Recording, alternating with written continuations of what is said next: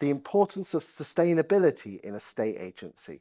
Today, I'm joined by Simon Leadbetter, ex head of marketing for Countrywide, Knight Frank, and Fine & Country.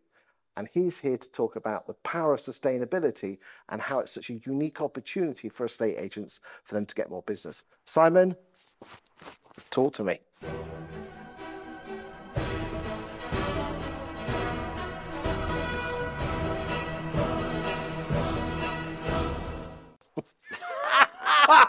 right. You, are going to get me on my hobby horse. You're going to struggle to shut me up now on this one, I'm afraid. Okay, so I'm well, sure you'll master it. The clock, the clock's on. Okay, so before I got into um, property, I worked in sustainability. I ran a sustainable investment magazine. Before that, I had worked in renewable energy. And around about 2006, I worked for Dragon of Dragon's Den. His company profiled clean tech companies as renewable energy companies. And I'm a capitalist. I'm a proud capitalist. I, I, I like capitalism, what it does. I like being an entrepreneur. And I looked at this renewable energy. I'm thinking, this is amazing. So you can do good things and make lots of money. I like that. And then I discovered about how poor marketing was in sustainability and renewable energy. So I created a sustainable investment magazine, essentially to explain you can invest money, get a good return, and still do good things. So that's no brainer why we do that. It's now become really popular. And then I came into property, and it was like, wow, guys, this is a huge opportunity for us.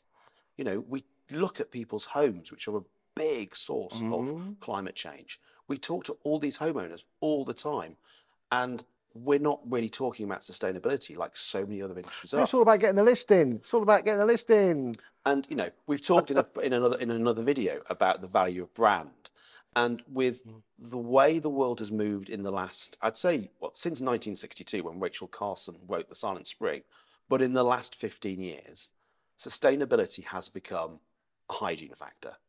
And while many people still won't make it their sole decision point, it's increasingly becoming a factor to go, are you someone I know, like, and trust? Because now we're all recycling, putting recycling bins. Electric, electric cars are rising up the ranks whatever we think about them. People are using renewable energy. People are starting looking at all aspects of the life and all, all aspects of their life to see where sustainability fits.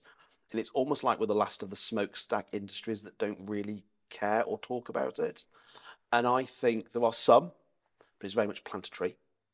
And it's way more than that. And I think the opportunity for our industry, certainly for some of the average to high end estate agencies, to be a route for all those amazing companies that do sustainability into homeowners, which would reduce the energy bills. That's a problem for us at the moment, helps with the cost of living, but also in a commoditized market, gives you a point of difference. If you're willing to talk about these things or introduce these ideas, you'll be seen as someone who really understands more about just the value of a house. You also know the cost of running a house. And if you find, no, 25% of British people now describe themselves as dark green.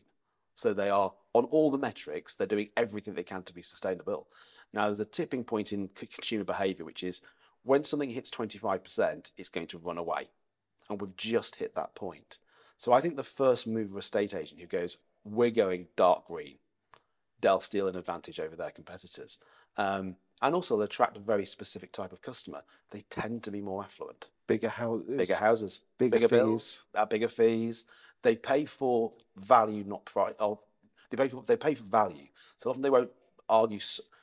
It's a generalisation, but they're going to pay for the right person, not quibble about 0.1 percent, because they want the person who actually cares about the planet and this used to be a tree hugger thing, and I get it. I know there's a lot of skepticism about it. I remember asking a whole bunch of estate agents what they thought of it, and they're like, nah, it's not really a thing.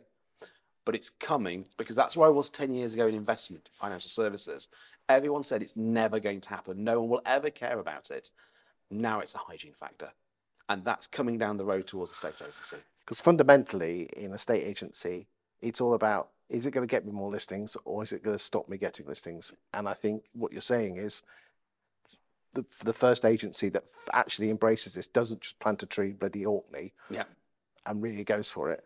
There you go, boys and girls. If you're an estate agency boss of a chain, got potential opportunity there for you. Anything else on this before we go? I think the other side of it is there's the benefit, there's also the cost risk. If we don't do it, the government's going to make us do it soon. And I'd rather do it ahead of the curve than when there's a chaos in the next five years up to 2030, when it's really started to be enforced, when the net zero targets really hit, we'll be made to do this stuff. So why not get ahead of it? Thank you for your time today, Simon. Pleasure.